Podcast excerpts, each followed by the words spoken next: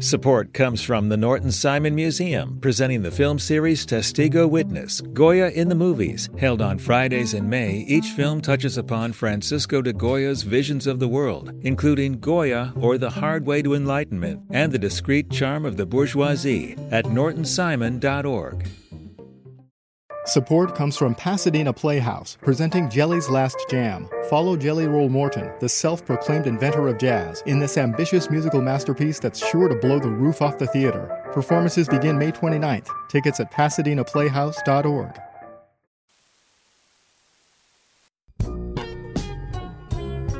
It's Air Talk here on LAist 89.3 on air and live streaming on Instagram at LAist Official. Austin Cross with you this Friday, as always. Thanks so much for hanging out this morning. Coming up, we're going to do some Hearing Aid 101. You know, about 15% of American adults have some trouble hearing, and that number jumps to 25% for folks over 65, 50% for those 75 and older. We all want to live a long, healthy life, which means sooner or later we might end up there if we are not there already. But it can be hard to know what kind of hearing aid to choose. And even if you're not near any of those ages, even if your hearing is fine right now, you might have a loved one that should maybe consider it. Maybe you've had trouble convincing them uh, to get one or maybe even to use the one that they have. We're going to talk about all of that. Of course, we'll want to hear from you as well. But we start this hour with COVID and a new study that's finally putting some numbers to what researchers have suspected for a very long time, and that's that long COVID may lead to cognitive decline, especially when it comes to remembering, reasoning, planning. Let's talk about it with Dr. Kimberly Shriner, Director of Infectious Disease and Prevention at Huntington Hospital in Pasadena. Dr. Shriner, so good to have you back. Nice to be back, Austin. And of course, because the doctor is in, if you have any questions related to COVID, we have a line open for you at 866 893 5722. Again, that's 866 893 5722 if you have a COVID related question for the doctor. There's also AT comments at laist.com. Just be sure to use your name and location so we can give you that shout out. Well, Dr. Shriner, this was a study out of England. They tested about 113,000 people. Can you break down some of what they found for us? Yeah, not surprising findings, uh, Austin. Uh, we know that um, we certainly know that long COVID is a real thing, and we know that neurocognitive issues are one of the predominant features. What this was was a an online assessment of um, sort of uh, neurocognitive abilities in individuals. People that had there was one group that had uh, persistent symptoms after 12 weeks, another that um, had res- resolution of symptoms and another that had uh, all the signs and symptoms of long COVID after several months. And what it showed, not surprisingly, is that people that have long COVID, uh, that there was a measurable decline, although it was very, very tiny, in intellectual capabilities as measured by sort of some IQ parameters. Those that had uh, not very symptomatic COVID and recovered seemed to have did have a little tiny bit of abnormalities, but not significant from those that had never had COVID. Um, and the, the bad news was that this certainly does cause a measurable, uh, can cause a measurable decline in intellectual um, measurements, but that over a long period of time, uh, this may uh, eventually return to normal. The interesting thing was that it seemed to be more predominant in those individuals that had either serious illness, not surprisingly, mm. or those individuals who had been infected with the very first variant of, of COVID, the B117. So now that we have a lot of vaccinations and, and natural immunity in the community, we hope that maybe some of these findings will not be as significant. Did this uh, study actually address uh, people or, or, make a difference, uh, point out a distinction between people who had had a vaccine versus people who had not? Well, uh, it didn't specific. It did specifically look at some of that, but it's hard to measure because the study was done recently. So mm. the vast majority of people have either been vaccinated or have been exposed to COVID. Uh, so it's pretty hard to measure that in terms of those that didn't have any kind of immunologic uh, protection on board. But there is clear evidence that vaccination and/or natural infection does provide um, some pro- provide some uh, uh, prevention of the developing long COVID. Talking right now with Dr. Kimberly Shriner, Director of Infectious Disease and Prevention at Huntington Hospital in Pasadena. We're talking about a study out of England that's looking at cognitive decline connected to long COVID. If you have any sort of COVID question for the doctor, though, we do have a line open for you at 866 893 5722. I'll say it slowly, too, because I'm terrible at remembering numbers. 866 893 5722. There's also AT comments at LAist.com. Digging into these numbers, doctor, though, uh, people with persistent post COVID symptoms, they scored about six IQ points lower than people who'd never been infected with COVID. But then people who had had an infection, uh, not experiencing symptoms though, uh, they still uh, were down by about three IQ points. I'm wondering how significant this actually is, eh, whether six to three IQ points uh, really tells us a lot about decline, or is this maybe something that could in your day-to-day life i'd say maybe would this look like forgetting your your phone at home when you leave the house or something like that maybe once a week I am it's trying to think of how we can contextualize it and understand it well, and I think you're absolutely right. This is difficult stuff to measure. Um, and, you know, it's early days as well. We do know that this virus likes to go to the part of the brain called the neocortex, which is it starts in the nose and moves into uh, the frontal temporal parts of the brain. And that's where a lot of executive uh, processing goes on in the brain. So things like um, uh, being able to remember numbers. You just mentioned that actually yourself, uh, or uh, remembering dates, or uh, data, some day-to-day functions. For people that have long COVID, that's a very significant uh, problem. For individuals who don't have any signs of long COVID, um, is that because they had COVID at some point, or is that just because they're forgetting, they're not very good hmm. with numbers and remembering things? So it's going to be a hard thing to measure this study was a large study. The bias is, is that it was uh, subjective, it was online. Um, and so there are some parts of it that we have to take with a grain of salt. But I think it does support our, our concern that this is a neurotropic virus and then it can cause uh, long-standing, hopefully not permanent, but long-standing abnormalities in executive thinking. I mean, it's just so hard because it's one of those things where, like you said, uh, a person might be having the symptoms, but it's very hard to actually know if it's, you know, just normal aging, if they just became forgetful. I mean, I personally have had COVID before, and I also feel like there's an uptick in me, you know, forgetting my wallet at home now over the past year. And it's like, well, is it something related or is it just me being forgetful? It's very hard to know in this uh, sort of uh, situation. Um, I want to switch gears a little bit and talk about some new guidance that came out of the CDC just about the day before yesterday. It's connected to the COVID vaccine. They now say that Americans 65 and older should get another dose of the updated vaccine. That's the one that came out in September. Uh, if it's been at least four months since their last shot. What do you make of this recommendation? Well, it's frustrating. Uh, it's certainly there are data to support it because we know that antibodies to the virus really kind of begin to dribble down after about three to four months. And so, in high risk individuals, uh, people who are older than 65 or immunocompromised, uh, they can, uh, if they don't have enough antibodies on board, they can still get COVID and get quite sick with it.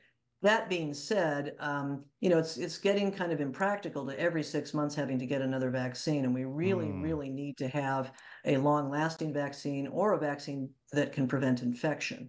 Um, but if you are a particularly high-risk individual, you have an underlying cancer, or you're on immunosuppressive drugs, uh, then it probably is prudent to think about getting another vaccine as we uh, enter the summer we kind of know the rhythm of, of COVID now. It certainly happens uh, after gatherings. So after the 4th of July, Memorial Day, uh, we start seeing an uptick that kind of peaks usually in August.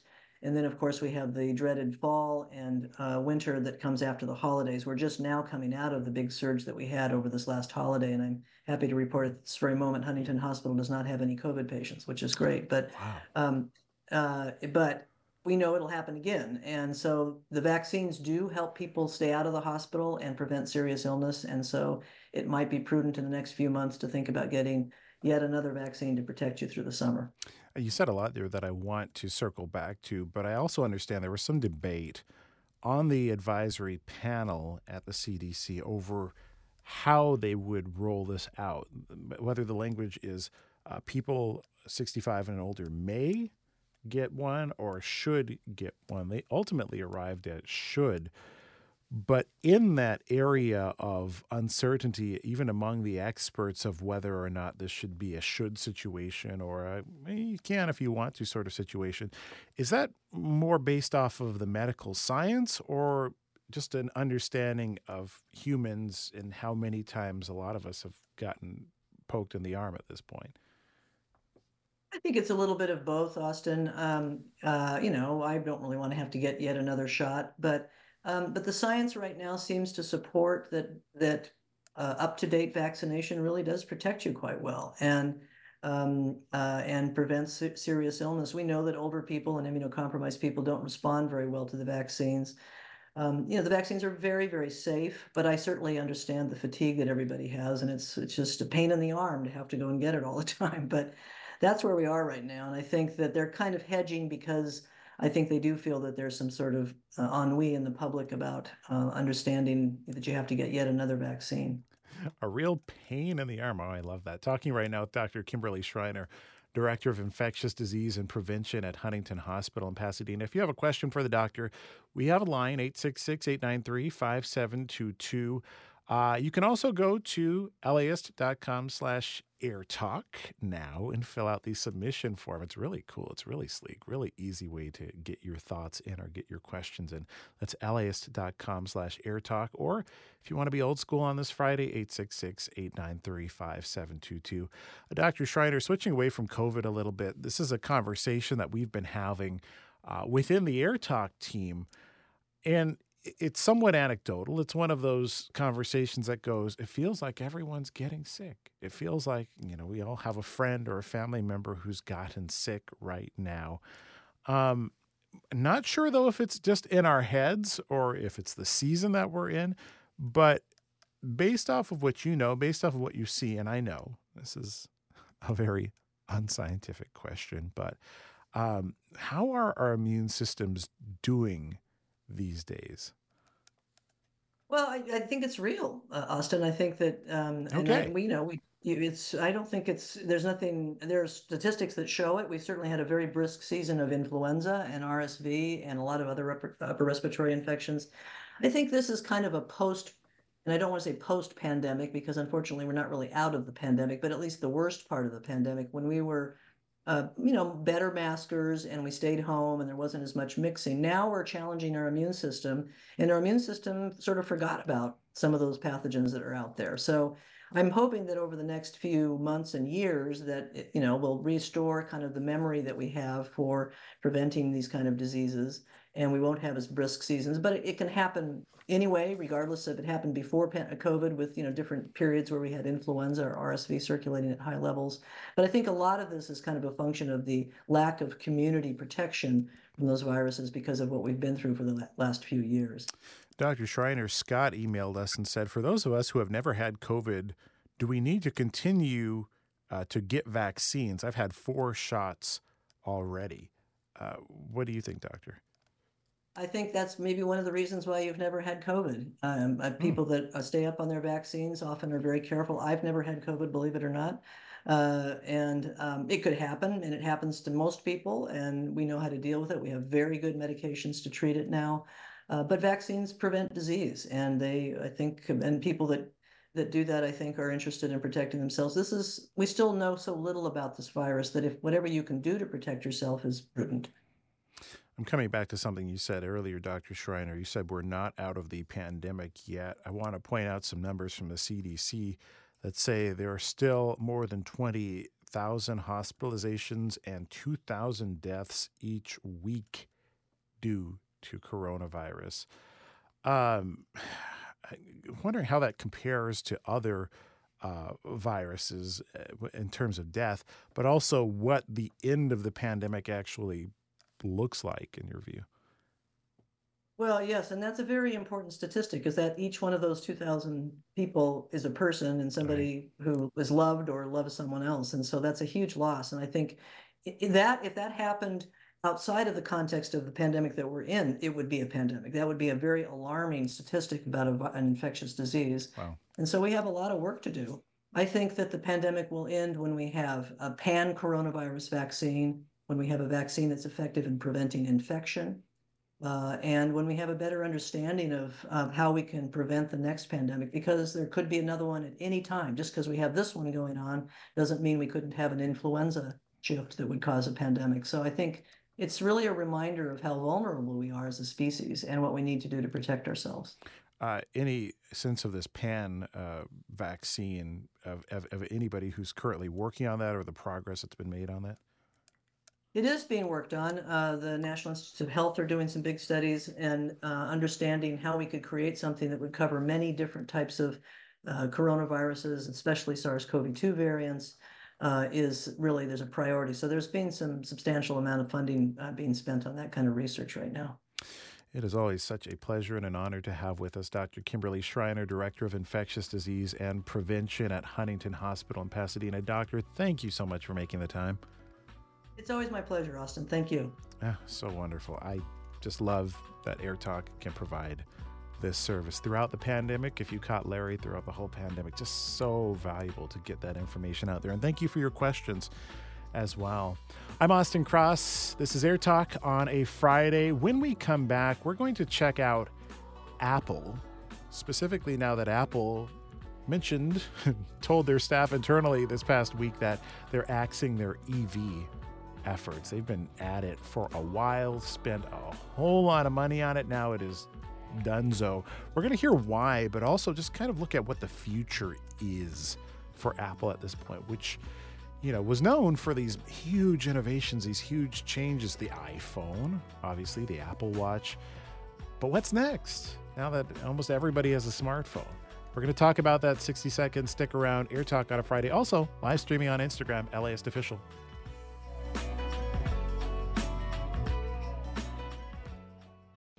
Support for LAist comes from Will Geer Theatricum Botanicum, returning with a season of outdoor summer repertory theater on its scenic stage in the woods of Topanga, with picnicking in the gardens before the show. A Midsummer Night's Dream is back, along with The Winter's Tale, Wendy's Peter Pan, and Tartuffe Born Again, set at a TV station in Baton Rouge. And for a contentious election year, Bernardo Cubria's The Hispanic, Latino, Latina, Latinx, Latin Vote. Tickets at theatricum.com.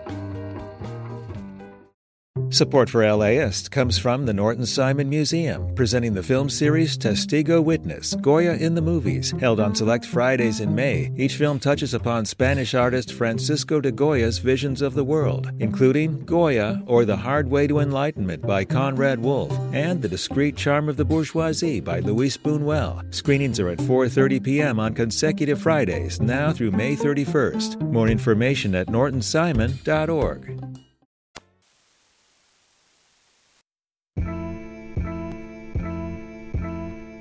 It's Air Talk here on LAist 89.3 and live streaming on Instagram at LAist Official. That's L A I S T Official, where you can also join the conversation.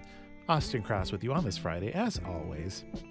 In about 15 minutes, we are going to do a hearing aids 101 conversation. And if you don't need one yet, great, wonderful. But if you plan to live a long and healthy life, there may come a day when you will need one, or maybe somebody that you love needs one, but it's hard to choose the right ones. Obviously, they're pretty expensive, and just the whole culture around them. A lot of people just don't want to wear them because of how it makes them look or makes them feel. We're going to talk about all of that. And of course, we're going to want to hear from you about that too your experiences, what's worked, what hasn't, your questions. But first, let's talk about Apple because let's face it, their stock is probably in most of our retirement funds in some way or another. And for a decade, they've been working on an electric car in hopes of getting on a growing market, diversifying their offerings. But now, Apple EV, the program is getting the axe. Boom. Company leadership broke the news to staff this week. About 2,000 employees worked on that project. Not clear what the future holds for them, but look, Apple is sitting on a pile of cash. Latest count was a little over 160 billion dollars with a B. So not the worst position in which to be. But not everything is great. iPhones have saturated the market and people aren't upgrading as much as they used to. So uh, this is actually a funny question. Do you even know which iPhone model we're at at this point? Truly, I do not. So where does Apple go from here? Joining us with the latest, William Antonelli, freelance tech reporter with the news. William, thank you so much for being with us. Thank you for having me. So let's rewind a little bit, about a decade to when Apple unveiled this EV plan. Um, what were they envisioning with this car project? What was it intended to be? Well, you have to realize that a decade ago, the EV industry was in a much different place than it was now. Um, Tesla was still very much was very fledgling compared to where they are now. Um, the entire electric, entirely electric car industry was really just getting started. Hybrids were really more the norm. Um, so I think that Apple had the idea, you know, we've innovated on the smartphone, we've innovated on the computer. There are computers in cars. Why not? We Why don't we go that way? Um, but unfortunately, or fortunately, depending on which way you look at it from an Apple shareholder perspective, uh, it seemed to be a little bit harder than they expected. Um, it's a little bit harder to revolutionize the idea of driving a car than it is an iPhone. Uh, you know, the iPhone really revolutionized the way we use smartphones, uh, the iPad tablets, the Apple Watch smart watches. But there aren't that many ways you can put the Apple spin on sitting behind a wheel and using your gas pedals, at least not without staying road legal. Uh, so, right. so I think that was the big thing that Apple really ran into. I mean, so much has happened in the past decade. Tesla, of course, uh, grew to take a large market share, but uh, they also ran into a lot of trouble with this self driving, so called self driving feature that really, in reality, was not that, but there were some notable uh, deaths in. Uh, the case of that self driving feature. Uh, maybe sometimes people weren't using it the right way, but it got people's heads around, especially the general public, around I think it went as an idea from uh, seems like a, cool idea, a car that's going to, you know, as they wanted it to be, drive itself, be voice guided with the navigation. But to actually see it in practice, I think it put a lot of red flags uh, in front of us here. Uh, let me ask you: They hired a pretty robust team. Do you know how that project was progressing and how far they got in the technology they wanted to roll out?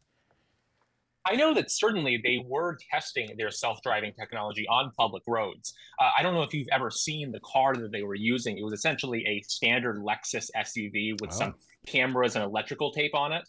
Uh, and they were testing it. It was on public roads, um, and you there there are a number of uh, cases throughout uh, the last few years of people seeing it on the roads. So certainly they were relatively deep into the project. They probably hadn't gotten to a full car model yet, and uh, there were some rumors that they had partnered with different car companies like Hyundai to actually come up with a, a prototype. Um, but unfortunately, over the last few years, really all the news that we've been hearing mostly about uh, the Apple Car project was really just okay, they've cut more people from the team. Oh no, they've cut more people from the team. Um, so things did not seem like they were going super well over the last few years. I mean, there's there's so many headwinds. I know that uh, the company Fisker Karma, which people might have heard of, they cut 15% of their staff. Faraday Future, another one, uh, stock is down 72% this year. Uh, Tesla has kind of told people essentially, you know, don't don't expect the same kind of miracles that we've seen in recent years uh, for a bit. Uh, even Rivian, also in that space, ran into a lot of uh, issues with uh, getting their production up to speed. So it's it's obviously a lot more difficult uh, done than said. Uh, I want to bring into the conversation right now Saikat Chaudhuri. He's a teaching professor of innovation strategy and engineering. Uh, he's professor at UC Berkeley. professor Chaudhuri, thank you so much for coming out today.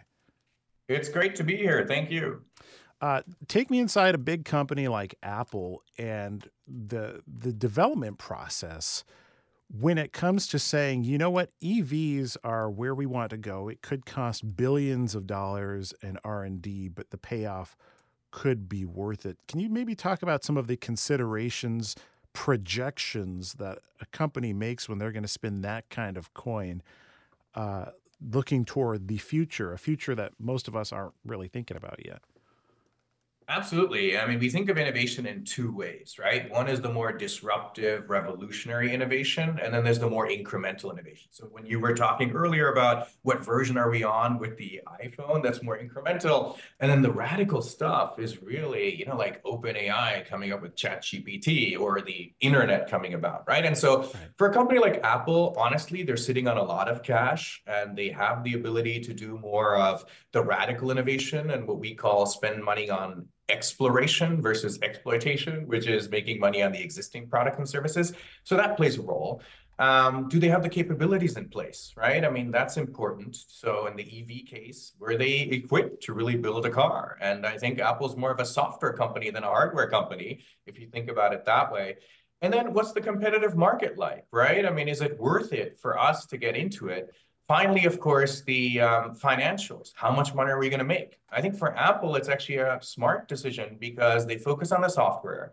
They've got CarPlay, so they're involved in the auto industry and making money in areas that they understand and ones with higher margins.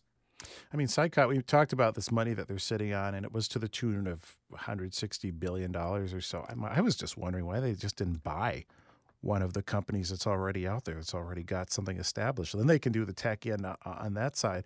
Is acquisition ever a much more logical approach than just trying to develop it from whole cloth in house?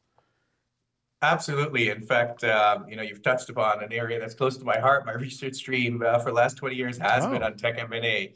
Um, so uh, I very much so. You have to think about it this way, you know, um, internal development, you have control and you're able to then create the entire ecosystem more easily yourself. But of course, it's slow.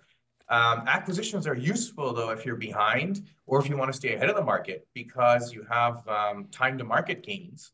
Of course, you have to pay a premium in order to get that. But the bigger factor is do I know what I should bet on? Because there's so much uncertainty in a market. If you think about autonomous cars, for instance, and which platform is going to dominate, we're still not sure about that. I mean, yes, you know, maybe Tesla, but maybe the traditional manufacturers are getting there now and they're able to be more successful. Who knows? So in order to buy something, I have to pay a premium. I have to deal with the problems of integration. So before I jump into that, I need to make sure that it's the right bet. Um, and I have the capabilities to do it too. I mean, one thing I'll point out is good acquisition. Google purchasing YouTube for $1.65 billion. Wildly successful acquisition there. Uh, saved a lot of time. Just buy the thing. Uh, let me come back to William Antonelli, freelance tech reporter. Uh, I want to look at what Apple has been trying recently in other areas because I know they were trying to get into the health space by way of the Apple Watch. Um, health data, allowing people to track uh, their their heartbeats, their sleep habits. Um, what have we seen as far as where Apple has started to look now toward development and innovation? in my eyes, over the last few years, the two spaces that Apple has been putting a lot, a lot of focus on is one, health. Uh, like you said, of course, recently they've run into a little bit of a snag with the most recent Apple Watch having to be recalled because right. of the, its blood pressure uh, technology apparently infringed on a patent. But health is one thing that they're uh, they're investing in, um, and the other actually I, that's interesting, and I don't think a lot of people pay attention to, is privacy and cybersecurity. Uh, they have put a lot of work over the last few years and sometimes with uh, lawsuits involved um, about trying to make sure that the Apple ecosystem is as secure as possible. Um, this has caused some issues. Um, like, for example, uh, just recently, um, a group of companies, including Spotify and Epic Games, released a statement um, saying that uh, Apple's solution to the uh, the closed ecosystem issue in Europe, um, there have been some there's been some legislation saying that Apple needs to allow third-party app stores onto its phones in order to comply with legislation. Um, these companies like Spotify and Epic Games are saying, well, you know, Apple they're not playing fair. Um, and Apple's response has been, well, hey, we're just trying to keep our ecosystem secure. We're trying to keep our users safe. Um, so that's been another area that they've been putting a lot of attention, or a lot of focus into. Talking right now with William Antonelli, freelance tech reporter. Let's go back to uh, Professor Saikat Chaudhuri, uh, teaching professor of innovation strategy and engineering at UC Berkeley. So I guess it's time to play the game. What is Tim Cook thinking right now? Um, since the iPhone market, you know, a lot of people have smartphones already. There's obviously a lot of competition in emerging markets. iPhones are the more expensive option in a lot of developing nations. So they just might not expect to enter the market quite the same way that they've done in uh, Europe and in the US. But if you were uh, Tim Cook, is AI the direction that you'd go right now? What's the what's the way that Apple would maximize both its investment in the R and D and maybe see the most return on investment at this time? Absolutely. I mean, but AI is a general purpose technology. So the real interesting thing is, um, where can I use it? Even in this car venture, Apple got to experiment with so many AI technologies in the quest to produce something for autonomous, right? So AI can be used for so many things. You know, William mentioned the health piece of it, right? Um, but there are also so many other applications, even in the auto space. Um, clearly, they want a piece of that. The other aspects are, if you look at it, AI will revolutionize their phones and how we interact with input devices. Apple was the really the player that changed how we input information into the phone. We moved from keyboards to touching the screen. So now you can imagine how we can go to the next level where we may not even need to touch something. There's the whole Apple TV and entertainment space and so many things we can do. There's the creative space in which uh, Apple can really play, productivity software, and get back to those roots as well. So many different exciting areas, but undoubtedly AI has been something that Apple has got to play with and experiment with all these years in their R&D, and they will be looking for more and more applications where they can build that in. Siri, if you remember, was one of the first as well um, in terms of allowing us voice inputs into the uh, the phone. Right. Right. I mean, I remember how new all of that technology felt. Uh, even as a person who came to iPhones very late, I had a BlackBerry up until like 2013. It was a really long time. Uh, I was just blown away by what you could do. And I remember when that was the iPhone was first announced years before that, I believe 07, I want to say. Um, but but I'm also kind of wondering, Professor, if this is personal for Tim Cook because there is a little bit of a perception that Apple has lost some of its ability to innovate because, yeah, we've seen the Apple Watch, the HomePod. HomePod, who remembers that? That was a little bit of a flop. The Vision Pro, which we talked about on this show, which is in the early stages, still $3,500. Um, but as far as technology that wows us and that becomes the standard going forward, do you think it's going to be less about the hardware and more about what they're doing on the back end with the software? Or could it still be a hardware thing? Is there still maybe a, a ring or a, a digital you know, pair of eyeglasses that, that could change all of our lives? I so first of all, I agree with you that Tim Cook is under pressure, and this question had come when he took over the reins. You know, after Steve Jobs passed away as well. Big shoes. You know, Steve Jobs, yeah, had had, cult, had cultivated this image of Apple creates new categories. It's not just about new revolutionary products that leapfrog the others. It's about let's create new sets of devices. So the whole i series of you know the iPod, if you remember that, the uh, iPhone and the iPad was really about all of that. And so clearly, Apple has not been able to come up with a new category in quite some time and product innovation that's so radical. At the same time, they're really big. It's hard to keep that going. I mean, even Steve Jobs, the late Steve Jobs himself, at one point floundered a little bit and struggled a little bit um, at uh, at Apple, right?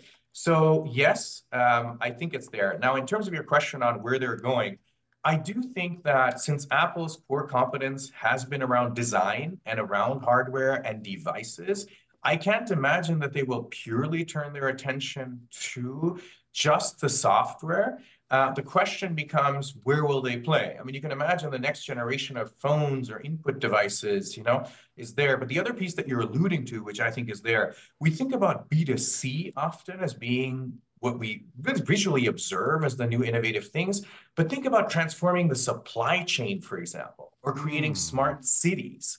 Those are things that require all kinds of new devices and technology to be able to manage the energy, to be able to manage traffic flows, to be able to optimize demand and inventory. These are all areas that Apple can play in. And who knows, maybe they want to get into the automation side on the factory floor as well and warehousing because that's undergoing a revolution as well.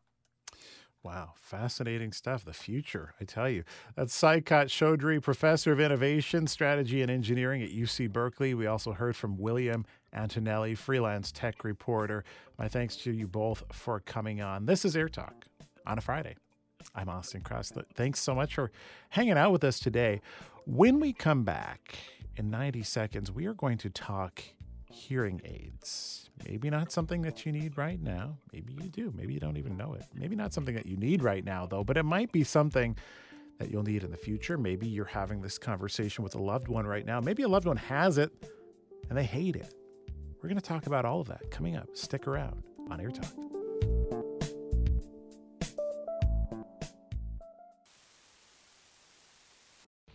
Support for LAist comes from Will Geer Theatricum Botanicum, returning with a season of outdoor summer repertory theater on its scenic stage in the woods of Topanga, with picnicking in the gardens before the show. A Midsummer Night's Dream is back, along with The Winter's Tale, Wendy's Peter Pan, and Tartuffe Born Again, set at a TV station in Baton Rouge. And for a contentious election year, Bernardo Cubria's The Hispanic, Latino, Latina, Latinx, Latin Vote. Tickets at theatricum.com.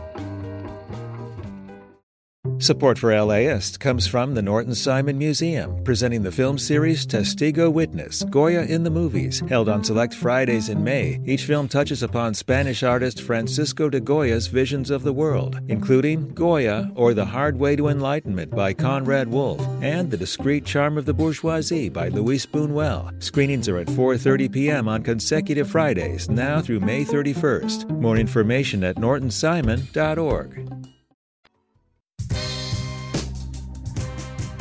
It's Air Talk here on LAist 89.3 and on the LAist app, and also live streaming on Instagram at LAist Official.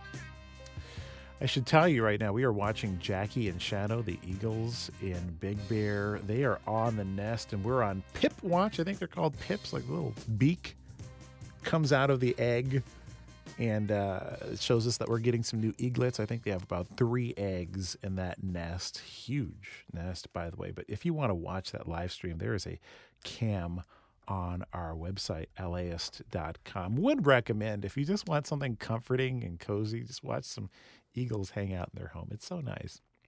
Let's talk right now about hearing aids because hearing loss affects a whole lot of us as we age of folks over the age of 60, about half are affected. But when it comes to getting help, not a lot of people are seeking out hearing aids. So, for this last part of the show, we want to dig into all things hearing aids with a couple of experts. So let's start off with Nicholas Reed.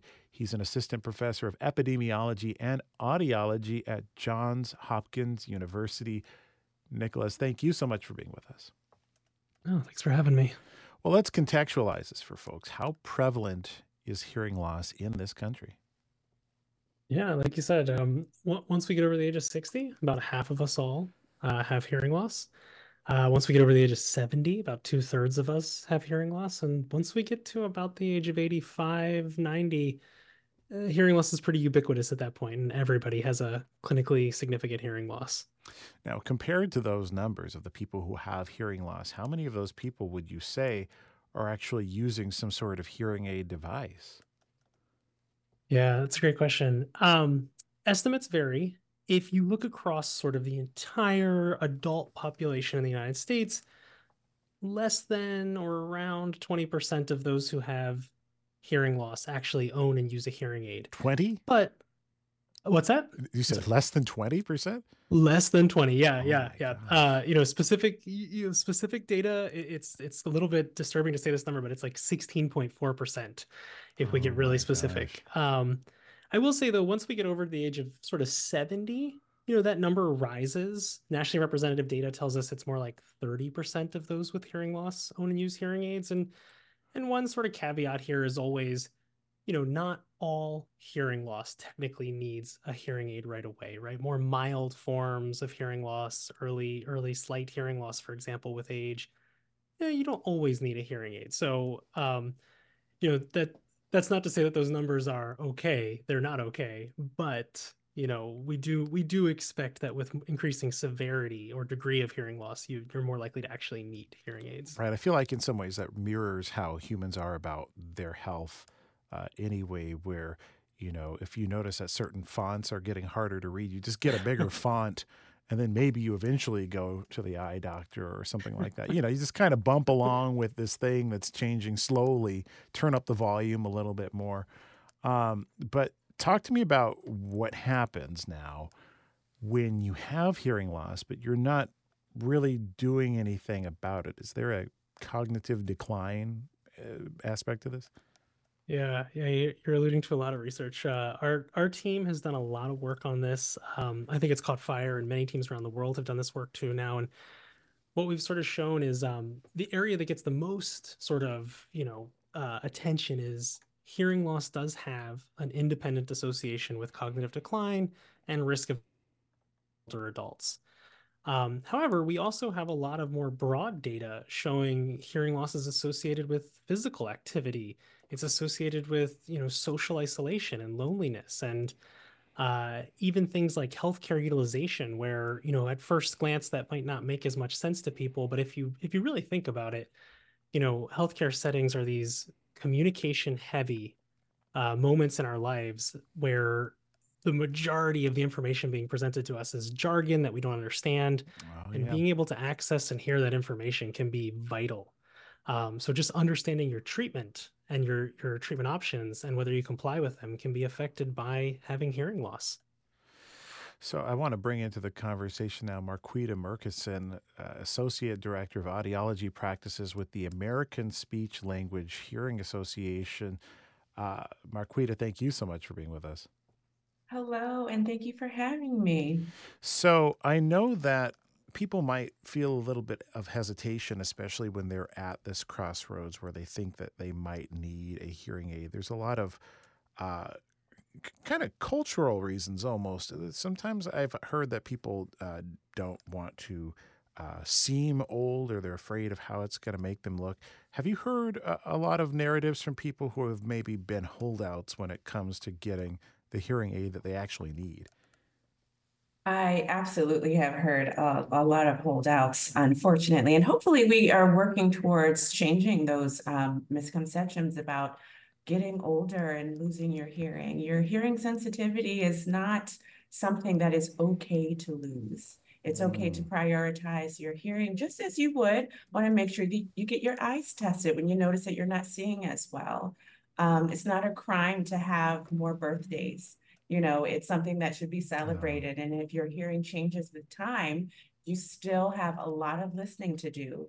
Um, so I would really hope that everyone listening uh, can just think of your hearing healthcare as a part of your regular healthcare, not something to think about where you can put it off or I'm not there yet, or you want to wait till it gets really bad and think about, well, what does that actually mean? You have a lot of listening to do. And, you know, your hearing, if you use spoken language, your hearing connects you not just to your environment, to other people as well. So, you know, you want to protect your hearing. You want to investigate when you notice changes in your hearing so you can keep on participating in life. And particularly when we think about our senior citizens, it's a part of a healthy aging process. Um, so I personally plan on being in everyone's business for many years, and I'm going to need my hearing to do so. yes. I'm talking right now with Marquita Murkison, Associate Director of Audiology Practices with the American Speech Language Hearing Association. For folks listening in, I would love to hear your experiences with hearing aids. Uh, if you've needed one, how you knew that it was time, how maybe you were convinced if you uh, were holding out, or if you have a loved one uh, who needed one, who still needs one. Maybe you don't know how to start to have that conversation with them. 866 893 5722 if you would like to share your experience with hearing aids. We're going to talk a lot more about them, especially their costs, how they work when we come back in just about 60 seconds. But 866 893 5722 is our number.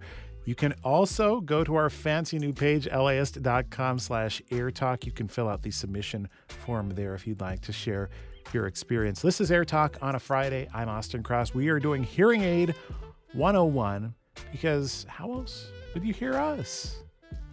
Back in 60 seconds.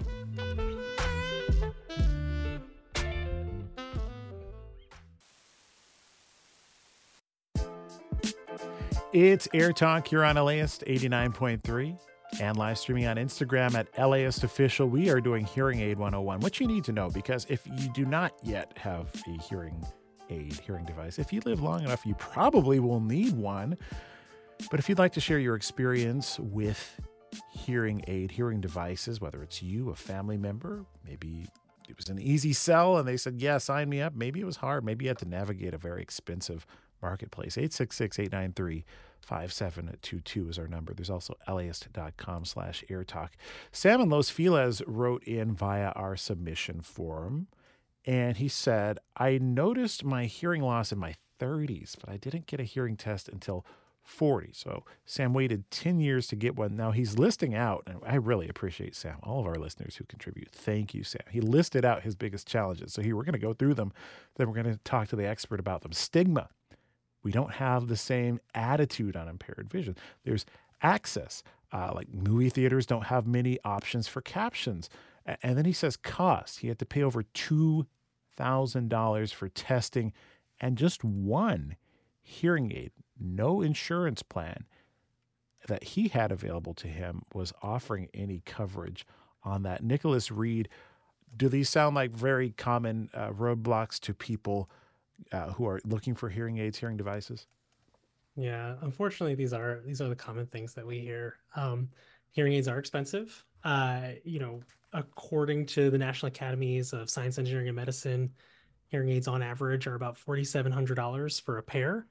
Um, and that does include the professional services that come with them that are sort of necessary to make them work well. But that's still a pretty hefty entry point. Um, and I, I also think it's it's interesting to mention uh, the accessibility side because there's, you know, there's accessibility to the care, but there's also sort of this sort of broader society acceptance of just accessibility of of hearing uh, difficulty, right? And mm. the captioning is a is a great way to think about it. We've we've often sort of forgotten about that side of things and made it something that is more sort of society level accepted and that may affect that first point that your listener made that stigma. Um, you know the stigma a lot of us will attribute it to this concept of rooted in you know aging and right it represents our age and we don't want to be associated with with being older. But also historically unfortunately whereas vision was associated with scholars you lose your vision from reading a lot uh, and then you get glasses because you you know are in the clergy or you're a politician reading hearing loss unfortunately did not have that sort of you know same association over time. And instead the stigma was very much towards intellectual and developmental disabilities. And um, i think that is hard to overcome. I like to think as a society that we've overcome a lot of that but i, I don't know. Um, the, the, other thing about stigma that i always say too is you, you, know as americans maybe it's also something we, we like to use as an excuse sometimes. Uh, if the entry fee is two to five thousand dollars you know it's it's kind of easy to say well i, I don't want to look old right? Um, so it, it's it's really hard on the research side for us to get to the stigma but we do hear that statement a lot. That's nicholas reed right now uh, assistant professor of epidemiology and audiology at johns hopkins university. Harriet is calling us from cyprus. And harriet you just got hearing aids for the first time. Tell us about your experience well, um, they certainly helped me a lot. As I said earlier, I uh, had thought my dishwasher was always so, so quiet. And then when I got hearing aids, I realized that, oh no, it's not quiet at all. Wow. And I could hear, and so I hear so much better, especially the TV. I didn't realize that I had to turn it up so high. Now I can just turn it down and it doesn't blast everybody out of the house. So, uh, yeah, it's quite uh, quite a difference. But the thing is, I am also vain, so hmm. I did not want the hearing aids that you could see in my ears. So I am going to my third pair right now that goes down inside the ear that you really cannot see. That's Harriet in Cyprus. Harriet, thank you so much for sharing your experience. Um, Brian is calling us from Redondo Beach. Brian, tell us a little bit about your experience with your mother. Great conversation. Thanks for talking about this.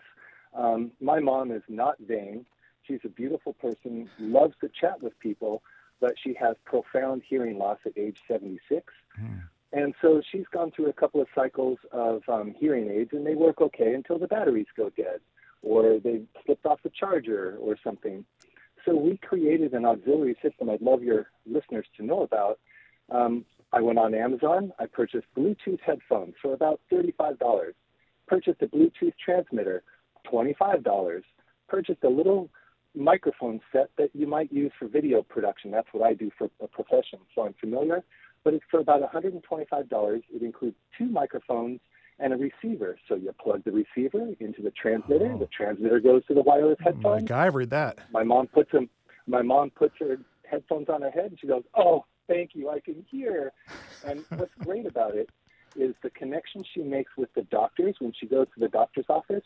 We, her caretaker, my brother or I, hand one of the two microphones to the doctor. He clips it onto his lapel, looks at it funny, saying, "Is this being recorded?" No, it's just you're talking directly to my mom's ear. He goes, "Can you hear me?" She's like, "Yes." So it, it opens up her world for social activities when she goes to do exercises at her community jogging center. She can hear what the person's saying. She hears what her friends are saying next to her. She just hands the microphone to whoever needs to speak to her. And so for, you know, around $200, we have an auxiliary system that supplements her hearing aids. And it just works so wonderful. Wow. And I and everyone who we share that with, everyone who sees it goes, "This is a great idea." When she's in the hospital or whatever, mm. everyone can talk to her. Brian, that's incredible, and what a thoughtful sign. That's Brian in Redondo Beach. Thank you so much for sharing it. We have so many responses right now. I don't think I can get to them all, but Paul in Highland Park, uh, emailed us. He is a musician, a college professor. He lost his hearing due to loud music. Now, he always tells his classes that he wears hearing aids. It's due to damage from being in loud environments, so they should take care of their hearing health. Uh, I want to come before we close back to Marquita Murkison, Associate Director of Audiology Practices with the American Speech Language Hearing Association because there are a lot of hurdles to people getting hearing aids. Cost is a big one, then there's the social side of things as well. When it comes to getting around the costs, I don't believe that Medicare uh, even covers them. Is there any sort of help available for people? Is there any way for people who, who might need this, but they're looking at that big four figure bill? Uh, any way that they can find some help? And I will say, Marquita, I only have about 30 seconds left, but if you can share, please. I would say the best way to get around that cost is first to investigate how well you're hearing. You do have, um, in the last year, we have availability of OTCs, which will certainly help um, with that cost and accessibility. Um, and but before you know if you can wear an OTC device, you want to see how you're hearing. And if you log on to ASHA.org and look for a hearing screener, you can get your hearing screen at the comfort of your living room. Um, and just in time for World Hearing Day, which is on March 3rd, um, so we can all work together as far as prioritizing our hearing health and making it affordable and accessible for everyone. Marquita Murkison, thank you so much. I'm Austin Cross. This is Air Talk on a Friday. Have a great weekend. Support for LAist comes from Will Geer Theatricum Botanicum, returning with a season of outdoor summer repertory theater on its scenic stage in the woods of Topanga, with picnicking in the gardens before the show. A Midsummer Night's Dream is back, along with The Winter's Tale, Wendy's Peter Pan, and Tartuffe Born Again set at a TV station in Baton Rouge. And for a contentious election year, Bernardo Cubria's The Hispanic, Latino, Latina, Latinx, Latin Vote. Tickets at theatricum.com. Support for LAist comes from the Norton Simon Museum, presenting the film series Testigo Witness Goya in the Movies, held on select Fridays in May. Each film touches upon Spanish artist Francisco de Goya's visions of the world, including Goya or The Hard Way to Enlightenment by Konrad Wolf and The Discreet Charm of the Bourgeoisie by Luis Buñuel. Screenings are at 4:30 p.m. on consecutive Fridays now through May 31st. More information at nortonsimon.org.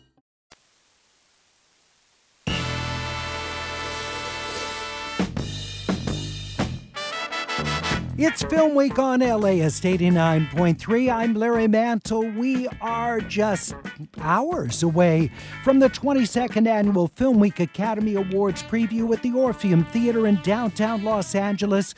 Be there Sunday afternoon at 1 o'clock. We'll have all 11 of our critics on stage at the beautiful historic venue. We'll see clips from all the Oscar nominated films. It'll be a great chance to hear the critics go at it because they're prepping, already hearing what they're saying about the nominees, not just for Best Picture, but the acting categories, the screenwriting categories. You're going to hear them go at it. That's Sunday afternoon at 1 o'clock at the Orpheum Theater downtown. Tickets are available. They're going fast, but. You can get them even in these final hours by going to laus.com slash events. That's laus.com slash events. We sure hope to see you there. This week, I'm joined by critics Lael Loewenstein and Tim Cogshell to talk about Dune Part 2, uh, which is in wide release uh, starting uh, on Friday. Tim, what did you think of Dune Part 2? Well, this is very, very, very good. This is an excellent film. Picks up right where the first film leaves off, right? Uh, the at issue, uh, the House of Atreides. So, so our Paul Atreides, he has to uh, avenge his house, his family slaughtered in that first movie. While at the same time, he's dealing with these premonitions that he has about what will happen if he assumes the mantle, the messianic mantle that these people, the Fremen, would like him to assume. Billions and billions will die. He has these visions about this. Zendaya, uh, one of these Fremen who will become his, his significant other, uh, doesn't believe in any of this stuff and, uh, and, and doesn't really believe in him in that context, but wants to support him. All of this stuff is the stuff of Frank Herbert's Dune. Fantastic, wonderful. This film is as different from that first film as Alien was from Aliens. All the same stuff, totally different genre.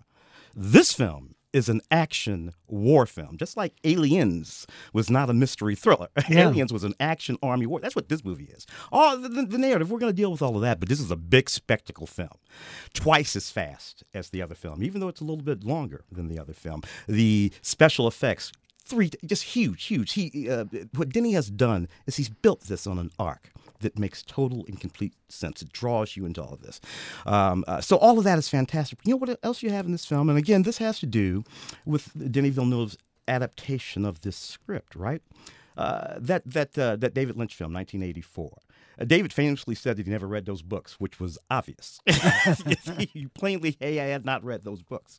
Then he read the books. You can tell that he read the books. He knows what these movies, what the book was actually about. Anyway, the first one, anyhow, and he's and he's uh, brought, all, he's restored all of that. And a sequel, a book that he wrote later, sort of further explaining The what the second book. character, yeah, Yeah. Of, of Paul Atreides represents. Oh, that and messianic Denis said that he he brought that into this. It, it is absolutely in this book. It's interesting because, for one thing, uh, that David Lynch film, but for that matter, all those films that were made by those other books by his son, by Brian Herbert, I think is his name. None of all those films were full of, frankly, a whole lot of British people.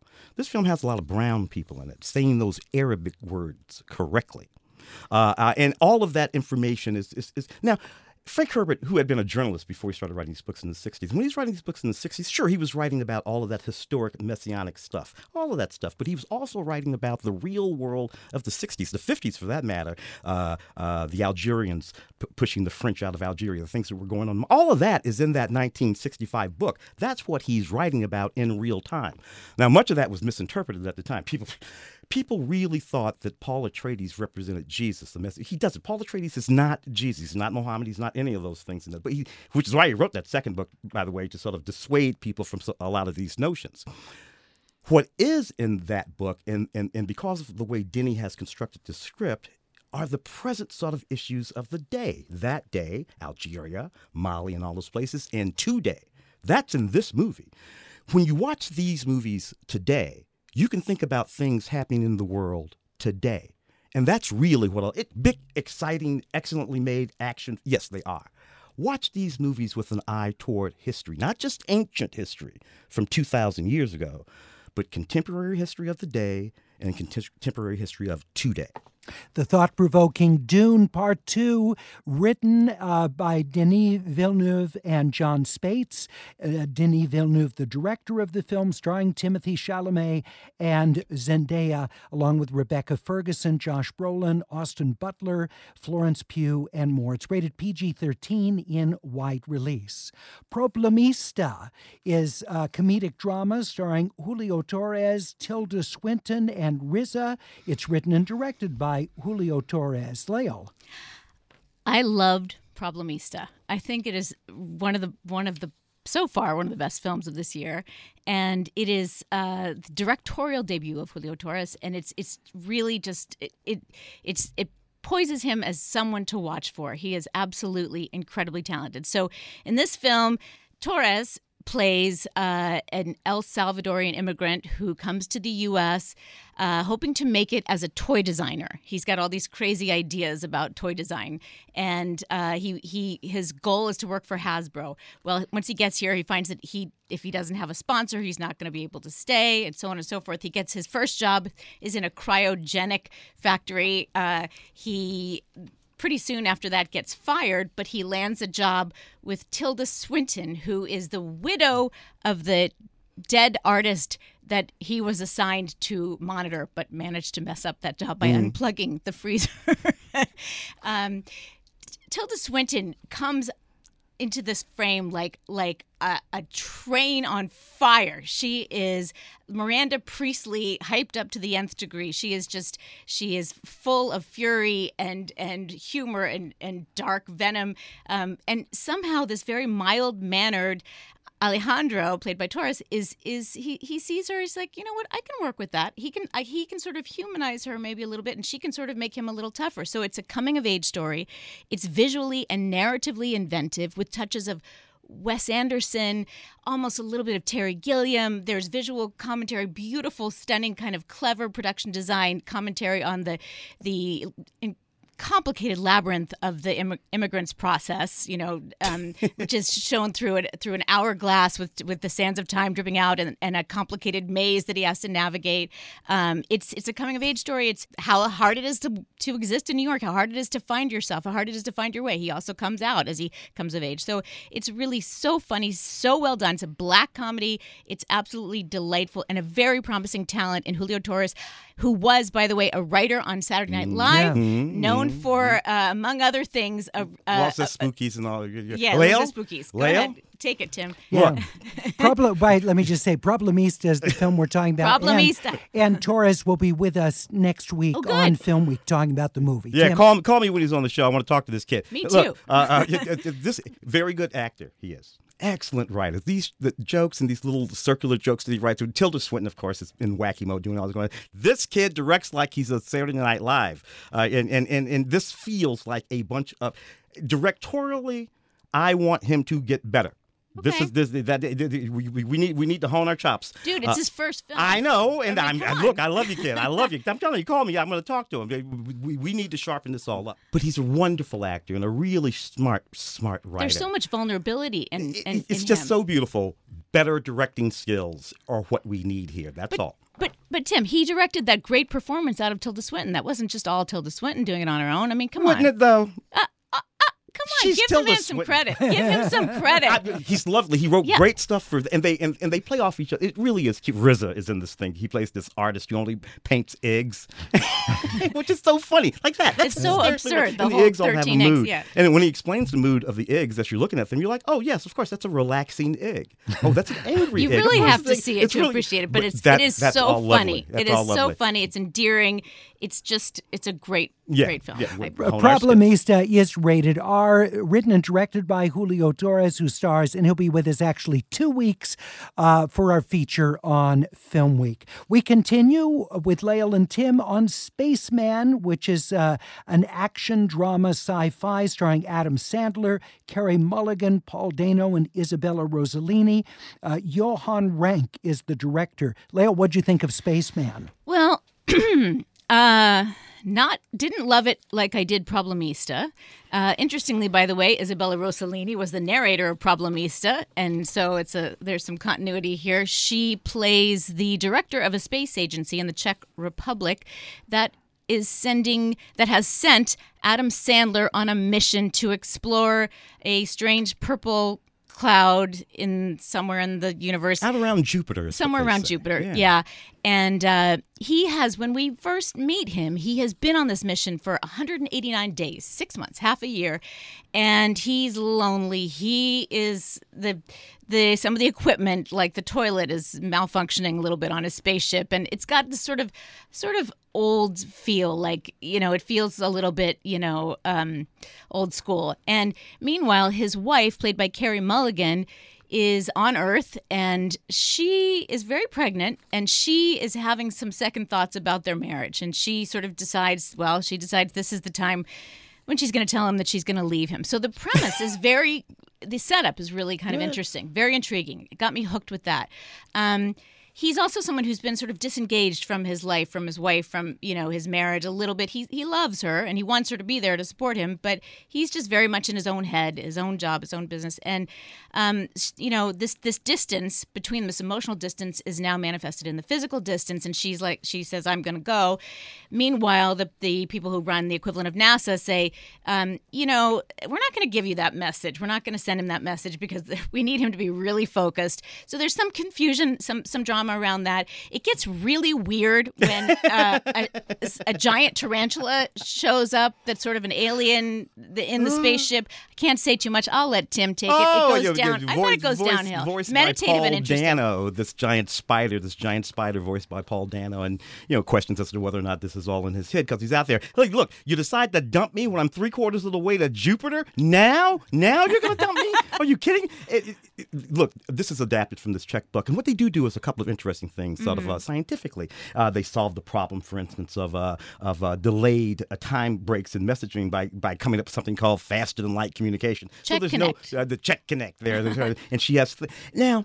Paul, uh, um, um, um, uh, uh, uh, Adam is in is in introspective mode here. It's very quiet and thoughtful. Still a little bit funny, but As you'd expect, someone Yeah. living you know, millions question of of miles away. loneliness. Yeah, right. Uh, loneliness in terms of being alone, but loneliness also in, in, in terms of how we are sometimes just when we are in the world. All of that is what this is about. It's a little too slow and a little too philosophical and And the introspective for me. spider sort of psychoanalyzes him. That's weird. He has conversations with the spider. It gets a little. It's as if Hal, A little like Hal, you- you- yeah. were, were, were, you know less uh, mean and didn't want to kill you. Uh, but, Yeah. but but that's what's going on in this movie. It kind of reminded me of Moon a little bit. Remember, uh, Yeah, it's, yeah, yeah, uh, yeah, uh, uh, Long time uh, ago. Sam Rockwell, Zowie Bowie's movie. Yeah, yeah, Uh, yeah. this sort of thing, but it doesn't didn't quite work for me. yeah, it didn't quite get there. Spaceman is streaming on Netflix. It's rated R, starring Adam Sandler, uh, Carey Mulligan, and Paul Dano.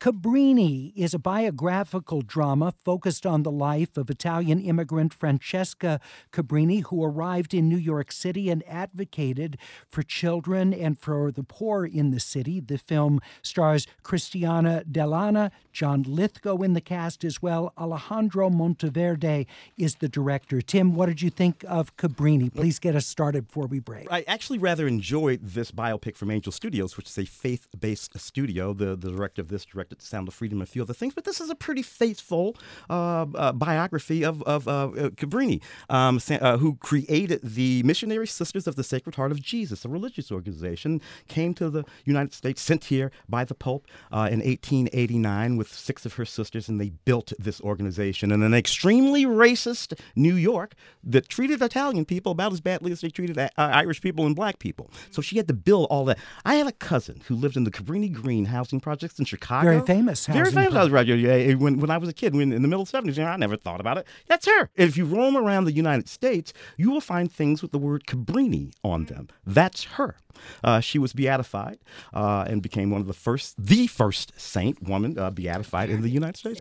Cabrini uh, is the film, again starring Cristiana Dell'Anna. Alejandro Monteverde, the director. Rod Barr wrote the screenplay. It's rated, rated PG 13 and uh, it goes into wide release next Friday, March 8th. We'll hear what Lael has to say about it. But I do want to remind you that Lael and Tim and our other nine critics will all be up on stage this Sunday at 1 o'clock at the Orpheum Theater, downtown LA, for our 22nd annual Film Week Academy Awards preview. You'll hear them go at it over all the top categories of the Oscars. If you've never been there, make sure, because this is a great year in movies, that you don't miss it. I'm looking forward to this one as much as any of the ones we've done because of the range of terrific films and performances. Tickets at laist.com slash events. Back in a minute.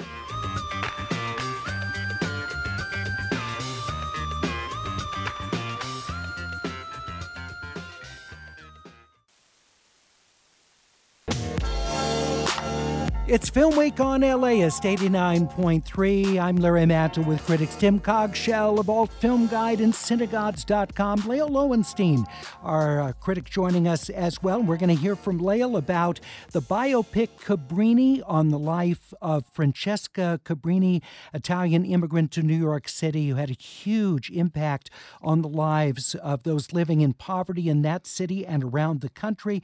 The film is directed by Alejandro Monteverde, rated PG 13. Lael, what did you think of Cabrini? So I, you know, I, I agree with Tim. I, I liked the film. I thought it was really impressively done, beautifully mounted, sort of gorgeous to look at. Um, and her story is incredibly, incredibly impactful. I mean, the fact that she created not only this this orphanage in New York as an immigrant herself, but then a hospital and then a network of orphanages, not just in the U.S. but all over the world. I mean, it's really amazing that a woman could do that. You know, beginning in the in the late 19th century, and everything that she came up against, including resistance from the archbishop, you know, even from the Vatican, you know, the way it handles it, and this is really my only objection with the film, is that some of it felt very staged and very Hollywood. Like she has this, she's like the one of the one of the senior archbishops in, in the Vatican says, no, we will not allow you to go from Italy to to. She wants originally to go to China to build an orphanage, and he's like, no, we've got you've written us eleven times to ask us. We'll it's it's no, and it's no is final. And then she says, well, then I must speak to His Holiness. I must speak to the Pope. So then she she speaks to the Pope, played by Giancarlo Giannini, by the way, wonderful Italian actor, yeah. and um, and somehow you know she manages to convince him with her charm that this is that he must let her go. And over and over this scene sort of plays out over and over and over again. She meets a very powerful man who says what? A woman? You you know come on you can't and by the way italians are whatever this and that. And you know but then she impresses them or pushes her way through or at one point she she gets a newspaper writer from the new york times to to write a story about it that that actually changes things shifts things in her direction. And you know i just thought it's a really really impressive story. Her life which i then googled and you know was wanted to read every detail about was really interesting. And actually she does bear a bit of a resemblance to the actress um, christiana dell'anna who plays her. Mm-hmm. but um but i thought it was just a little too sort of a little too staged, a little too cinematically over. And the... that's one of the problems I have in a lot of biopics right? because one scene has to stand in for so much, for so much, and so you feel like it didn't really happen this way because right. it's you know it's, it's a like composite it's reduced. Scene. It's like yeah. it's everything is just pushed yeah. into that one scene, and and so as a consequence, it feels a little bit disingenuine, which is too bad because as a whole, I thought the movie was you know worth Hmm. seeing. Yeah. We're talking about Cabrini, rated PG 13. It's in wide release starting next Friday, March 8th. The romantic thriller Love Lies Bleeding stars uh, Kristen Stewart. Katy O'Brian and Jena Malone. Rose Glass directed and co wrote the screenplay with Veronika uh, Tofilska. Tim, what did you think of Love Lies Bleeding? Oh, I love this vicious little movie. This is just a mean, nasty, nasty, vicious little movie. Uh, that's As so the title funny. would indicate. So funny, but vicious as nasty. I, I'm nuts about Kristen Stewart. He's great. Uh, Rose Glass, of course, did Saint Maud. Too. This uh, little movie, uh, uh, which takes place in Mexico, you have um, uh, Kristen Stewart who works at this uh, workout facility, right? Uh, and she, she has this father who's this guy played by Ed Harris. You just got to look him up. The, the, the, the thing he's doing with his hair, it tells you everything you need to know about his character. Just look at his hair and you know who he is right away. And then this this uh, woman, this rising bodybuilder, comes to town, played by Katy O'Brian. Katy, we've been watching her for a long time. She's in The Mandalorian. Uh, she's in uh, Black, she was in Black Lightning. She's in Agents of Shield. She's been this, and she's just this this good solid actress. She makes her bones in this movie as this bodybuilder. Uh, and there's this crime thing that's going on behind all of this as they start this affair, and we get this this movie that reminds me of the early Coen Brothers movies. I mean, early Coen Brothers, Blood Simple. Yeah, early. Blood Simple. Yeah, Um, those little mean movies, even even Fargo, With the knife in the Yeah, hand. yeah, all of Damn those, you know, when they put the guy through the chipper. This movie gets that mean, uh, while mean, while still just being so funny, just just funny, funny, funny, funny all the way through. It's a sharp. Pointed little movie, uh, and I think it makes a movie star out of our Katy O'Brian. Love Lies Bleeding, the romantic thriller starring Kristen Stewart and Katy O'Brian, directed by Rose Glass. You can see it at the Los Feliz Theater uh, starting this Sunday, March 3rd, and then it expands to select theaters on March 15th. It's rated R. The music documentary The Reverend tells the story of Reverend Vince Anderson. The film is uh, directed by Nick Canfield. Lael, what'd you think of The Reverend? So it's a. I'm very mixed on this documentary. It, it, it sort of starts out kind of eh, but then it gets significantly better halfway through. A little background: uh, Vince Anderson in the '90s was going to seminary school. I guess in the in the '80s he, he went to seminary school. He he felt a calling to be a reverend, to be a minister. He dropped out and realized that what he really wanted to do was be a musician.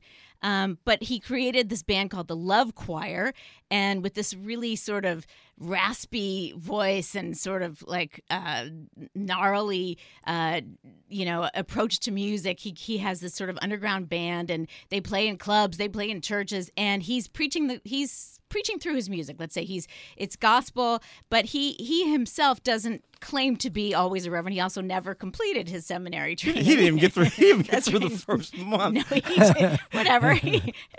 but um, but he's you know he's known as the reverend, and um, I thought the first sort of th- two thirds half of the film was sort of eh, it's sort of interesting. But you know, Questlove is there. He talks about meeting him, even playing backup drums on the band in the band at one point.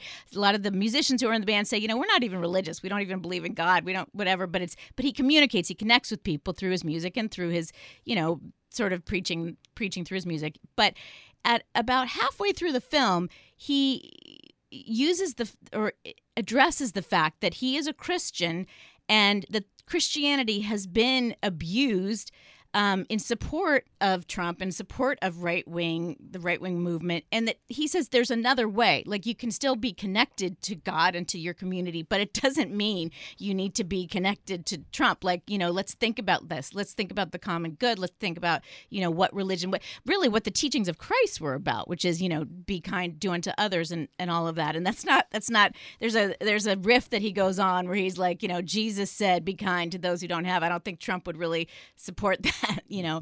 Anyway, it's uh, it it gets significantly better in the middle, and I thought it was interesting the idea of being a religious influencer um, and how those those that power can be used for different things. And I thought it was, you know, he's a really interest, he's interesting character. And are his songs explicitly religious, or just the rap that he does, like leading into I the mean, song? there- He there- does a lot of gospel music. There's some gospel. Yeah, yeah, he yeah, talks yeah. about Okay. God. Oh yeah, he's a holy roller. He rolls hard too, boy. He, he does, but he also says, "I." Somebody said that I don't believe in God. I'm not going to listen to you. And he says, "Well, I don't believe in God Tuesday, Wednesday, and Thursday." but but it's it's it's it, it is an interesting film that he makes these very specific. He's like Dr. John uh, meets Howlin' Wolf with a little bit of oh I don't know uh, who's that Reverend that used to with the curly hair uh, Reverend Ike. Oh, with, Reverend Ike, with a little yeah, spice, little, little yeah. tap of Reverend Ike in there. That's who he is. Yeah, Reverend Ike, a powerhouse. The Reverend is unrated. It's streaming on the Criterion Channel. Amelia's Children, a Portuguese horror thriller that stars uh, Brigette Lundy-Paine and Carloto Cotta. Uh, the film's written and directed by Gabriel Abrantes. Tim, what did you think of uh, Amelia's or Amelia's Children? Well, it's a sharp little horror movie. This is Cronenbergian, if I can coin a term. I think I might be coining the term Yeah. right there, uh, i- if you will. Uh, this this, we, this this film opens with a young woman who seems to be having at least one of her two twins stolen from her. Very quick sequence. Fast forward to present day, we find this young man and his and his girlfriend who is a doctor, and he he, he does one of those DNA tests and finds out that he has a twin brother and they go to visit this twin brother in Portugal. The twin brother is also played by this actor who is a very good actor. He affects these two characters. One of them has a Portuguese accent, and, and the guy that he's playing from New York doesn't have a Portuguese, so he's really killing this. Um, and we slip into this story that's going to explain what happened to that first baby and what's going on here. Um, the actress that plays his mother, we're going to meet his mother. Her face is disfigured in these in this horrible way. The makeup is is fascinating, extraordinary. She plays, so we see her in present day as well as back then. She's ridiculously beautiful, but when she's wrapped in this grotesque, and she it's just really really good. And uh, like I said, it goes to those Cronenbergian places that Yeah. make you real uncomfortable. As I was going to say, it sounds kind of spine tingling and Oh, yeah. unsettling. Yeah, Uh, yeah, that's exactly where we are. We're talking about Amelia's Children from Portugal, the horror thriller written and directed by Gabriel Abrantes. It's unrated in English and Portuguese and subtitled. You can see it at Laemmle's Glendale Theater, and it's available on demand. Megamind versus the Doom Syndicate is an animated film, uh, and the uh, movie's directed by Eric Fogel, written by Alan Schoolcraft and Brent Simons. Megamind versus the Doom Syndicate, Lael. Yes. Well, the last Megamind, the original Megamind, came out in 2010. It made 310 million dollars worldwide, so it was quite a hit, over 100 million in the U.S. It had a dream cast with Will Ferrell in this in the title role, Tina Fey, Jonah Hill, Brad Pitt. It, a fantastic. And it brought soundtrack. us the Minions, It- didn't it? co- well, hang on to that Oh, for a okay, second because there's an issue with that. It, br- it brought us the concept of Minions, Yeah. but but not the actual. Oh, the characters. That's a different Okay. franchise. Oh, okay. Which is actually addressed in this one that they're no longer able to ki- call a character minion for copyright reasons. That's probably the funniest thing about this. Very funny. I, I did watch the original Me- Megamind a couple nights ago just to make sure that I w- you know was fresh on it. Um, it, it was pretty entertaining of what it is to be a villain and a hero and the need for an antagonist. And that one, Megamind Will Ferrell, uh, who who dispatches with uh, another uh, villain pretty quickly, he realizes that he needs to create a villain, so he turns himself into a hero and then creates a villain to oppose him. This has none of those voice actors. It supposedly happens only a couple days after the original, despite the fact that it's 14 years 14 years later in real life. And so when he Megamind had a flip phone uh, 2 days ago in the 2010 version and this one suddenly everyone has smartphones including a a 10-year-old girl who wants to be an influencer. Um, the, there's What a no difference they make. right right exactly there's no continuity there, there's the characters also visually are rendered cheaply. I'm sure charles would have a lot to say about that. Um, overall it feels like a cash grab with lame jokes that pander to kids. And it doesn't even feel like the same characters by the way, if you were thinking, well, this sounds like they're trying to set it up for a TV series, you're right. they are. There's a TV series on Peacock, a new a new Megamind that they're setting up. But if you like the first one, do yourself a favor and stay away from Mm. this Megamind. So this is setting up, I guess, for the series Megamind Rules that uh, right. will be coming later. Mm. Uh, so the sequel to Megamind, Megamind and the Doom Syndicate, directed by Eric Fogel, and it's streaming on Peacock. Silver Haze is uh, a drama that stars Vicky Knight, Esme Creed Miles, and it's written directed by Sacha Polak. Uh, what do you think of Silver Haze, Tim? Uh, this is actually quite powerful, quite quite moving. Uh, the, the, Vicky Knight, keep her in mind. In, in, in this movie, we have a young woman named Frankie uh, who was was burned uh, over forty percent of her body when she was eight years old in this in this fire. She, right in, in the film, she's a nurse working, and, she really has this need for either revenge or at least accountability uh, with the individual or individuals that, that, that, caused this thing that happened 15 years ago. And we watch this movie that's happening here, and she falls in love uh, with one of her patients. She's a beloved figure at this hospital where she works. Now, this young woman, Vicky Knight, uh, Vicky Knight is a young woman who, when she was eight years old, was burned over 80% of her body.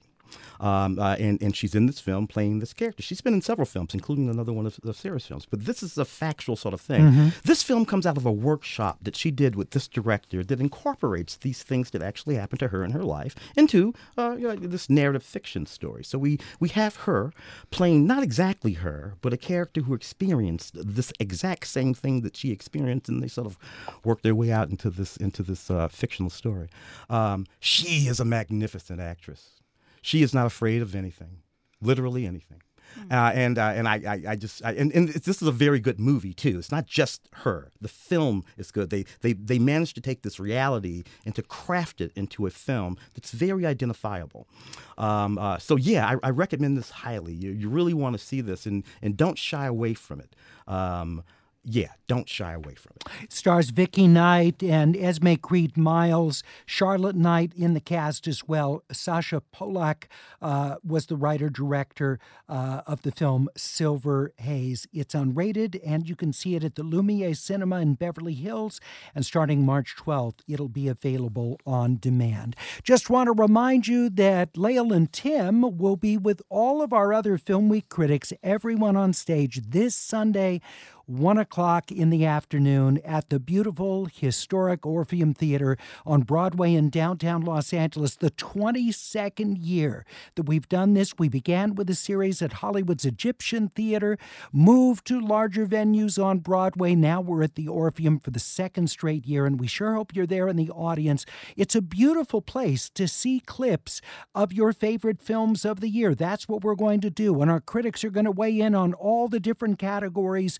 And you'll hear plenty of back and forth because so many of these categories are really hotly contested, great performances, terrific screenplays, and dynamite films for us to debate. It may be hard to find a consensus, but it'll sure be fun to listen to all of it. Join us this Sunday at 1 o'clock at the Orpheum Theater. Get your tickets now at laist.com slash events. That's laist.com slash events. I sure look forward to seeing you Sunday. More to come on Film Week. We'll look at the best international films.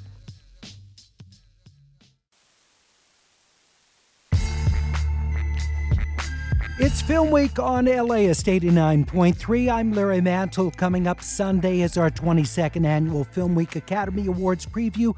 One category because of time, we won't have a chance to do at the Orpheum Theater is Best International Films. So we're going to do that right now, give you a little taste of what to expect this coming Sunday afternoon. One tickets at laist.com slash events. We have five nominees for Best International Feature. We begin with The Zone of Interest, which is also Oscar nominated for Best Picture, starring uh, Sandra Hüller, uh, Chris, uh, Christian Friedel, also stars John Jonathan Glazer is the director, and it's adapted from Martin Amis's novel. Christy, your thoughts on the zone of interest and where it stacks up compared to the others in Best International Feature? I mean, this is going to win. There's really not much question to it. There are some excellent films in this category this year, but nothing can possibly compete with the extraordinary cinematic achievement that is the zone of interest um, in terms of its subject matter. It takes place at this seemingly genteel suburban home, which happens to be next door to Auschwitz because it's the home of the Auschwitz commandant and his wife and their children having a seemingly lovely life with the, their garden and their visitors. But just on the other side of that wall is the concentration camp. And what director Jonathan Glazer does here is in the most like almost imperceptible ways he creates with the sound design this this hum that's incessant and nagging and you know exactly what's happening on the other side of that wall at all times. But there's such an austerity to it that that makes all of this that much more terrifying. Um, this was a big winner for us at our LA Film Critics Awards this past year. Um, it's up for Best Picture Director. It's sound design, you know, very deservedly is nominated for an Oscar. And I just can't imagine that this film will not win Best International Feature. It's uh, from the UK. They submitted it, and the oddity is the film is all in German, but uh, the director Jonathan Glazer is British. Lael? Larry, by the way, that's that's such an interesting point because what we're seeing with the international film category is that it's becoming more and more truly international. Zone of Interest was made by a British director, submitted by England. Perfect Days was sub, was made by a Japanese director, submitted sorry by a German director, Wim Wenders, submitted from Japan. And then there are other omissions, of course, Anatomy of a Fall being one that that is a French film, didn't make it, but is submitted for Best Picture, but it didn't make it for the Best International. And film. is half in English, right? And it's half. So, so it's it's just really interesting. We're seeing a lot of variation and shifting around in what it is to be an international film. And you're at the mercy of of each country's film commission or whatever you call it, that whatever the body is that submits the movie. That's exactly right, and that's probably why Anatomy of a Fall, despite having won the Palme d'Or at Cannes and and being getting a lot of acclaim throughout the year, was not chosen by France because a, a good portion of it is in English. France instead chose Taste of Things, a lovely film, culinary film, period piece with Juliette Binoche, but it did not make the final five. So it's it's just really interesting the way politics Yeah. can play a role in all of this. And your quick thought on the zone of interest, how I, it stacks you up. You know what? I respect it. I agree with Christy. I think it will win. Uh, it's it's very accomplished. Uh, sound design by Johnnie Burn was so good that we ac- in, the LA Film Critics we acknowledge that along with the music by Mica Levi. Um, it's it's it's a really strong, well made film. Glazer has been making interesting films. He makes them about nine years apart. Birth is another film that he did, um, and it's it's it's worth acknowledging. Certainly, the it's gravitas. It's a very important subject matter. The fact that they're living next to Auschwitz, but living the seemingly idyllic, bucolic life when horrors, utter horrors, is going on next door, which you don't see but only hear. It's it's very thought provoking. The Zone of Interest rated PG 13. Also in the Best International Feature category is Io Capitano. It's submitted by Italy, the Italian film directed by Matteo Garrone, who also co wrote the screenplay. Wade, uh, what's this story about? Uh, You know what? Lael raises a really, really good point. This is an incredibly international film. And when they changed the name from foreign language category to best international film, I was one of those who kind of snickered because it felt like a, a distinction without a difference. But all of these films this year really are incredibly international. And it's given me pause. I've kind of come around on that. Four of these nominees, as Lael implied, have directors working outside their native countries, three of them outside their native language and three on an entirely different continent. And Io Capitano is the best of all of those. I am not typically a Matteo Garrone fan, but he just he won me over here. Uh, it's a very simple story about two impoverished Senegalese teenagers who make this harrowing trek from their village across the Sahara toward Libya with the intent of crossing the, the Mediterranean and starting a new life in Italy. But Garrone doesn't bog you down in anything ideological about the migrant crisis between Africa and Europe he really burrows into these characters and in true italian neorealist fashion he has cast some non-actors and these kids are amazing and you forget that you're watching a movie.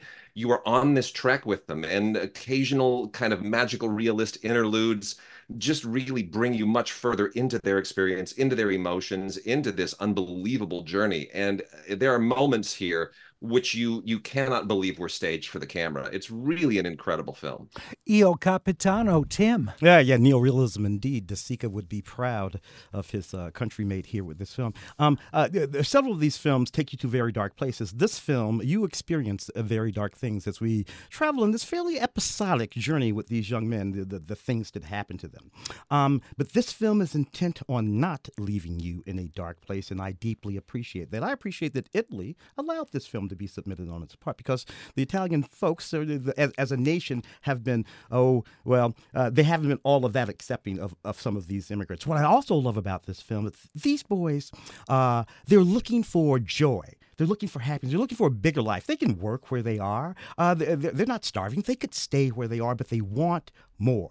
That's what drives them forth. And I think that that's a perfectly reasonable thing. He- They're not cast as desperate, they're cast as desirous of a bigger life. And I love that about this movie. Io Capitano from Italy. The film is unrated. Uh, we're talking about the best international feature film nominees, and uh, we're going to be talking about other major categories this Sunday, 1 o'clock, at the historic Orpheum Theater, downtown Los Angeles. Please join us. We'll go category by category. Even if members of our audience vote via applause, get your tickets now at laist.com slash events. From Germany, The Teacher's Lounge, directed by Ilker Çatak, uh, the screenplay written by Johannes Duncker and Çatak. It's rated PG 13. Lael, The Teacher's Lounge. I think this is an extraordinary film. The Teacher's Lounge is a taut and dramatic psychosocial thriller. It stars a wonderful actress, Leonie Benesch, as a new uh, hire in a German school. She's a new teacher with the school itself has a zero tolerance policy towards anything theft, uh, bad behavior, and what is thought to be a stealing incident in the school. Something has been stolen begins as like an interrogation where kids are brought up almost uh, reminiscent of the SS, you know, in, in um, East Germany.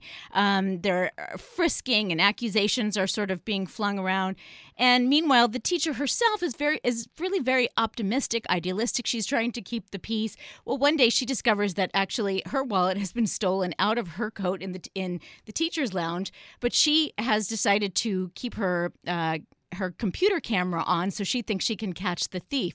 Well, she may or may not be able to catch the thief because she only sees part of the thief going in to catch her wallet. So it's really quite an interesting story in terms of like what we believe, suspicions, accusations, mistrust. It also touches on even racism and racial racial profiling. I should add the director um, Ilker Çatak is Turkish born. He's Turkish German, and so um, there are many many Turkish people in Germany, and there this is actually part of um, what's dealt with there. It touches on racial profiling, xenophobia, um, the whole question of jumping to uh, judgments without proof, um, and even you know the idea of uh, the the culture of the school is, essentially stands in as a microcosm for society. I thought it, it does a tremendously good job also pointing out the the problems with the role of media, with finger pointing, and of this. It's brilliantly constructed. There's not an extraneous or superfluous word in the script. It's so taut. The performances are so good. All of the crafts are at the top of their game. Um, this is really the film You for right now. this I love this You film. I. I hope everybody yeah, sees the it. An enthusiasm's coming film. through the Great microphone and score. out the Great speaker. score also. The Teacher's Lounge, rated PG 13. We'll hear if Wade shares that enthusiasm. When we come back, we're talking about the best international feature film nominees to be given out at this week's Oscars or next week's Oscars. This week, it's the 22nd Annual Film Week Academy Awards preview at the Orpheum Theater this Sunday afternoon at 1 o'clock. Tickets at laist.com slash events. Back in a minute.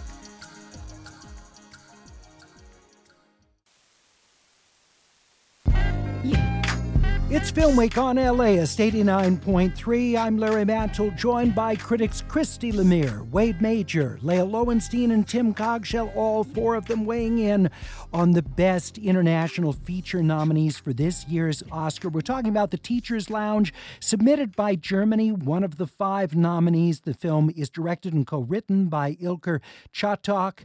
Uh, Leonie Benesch is the star of the film. Wade, what did you think? Yeah, it's terrific. Everything that Lael just said, and and you, know the the cascading series of events, the way this all kind of snowballs out of hand, relies on a series of contrivances which would normally be kind of unacceptable. But this isn't about the education system, like Lael said.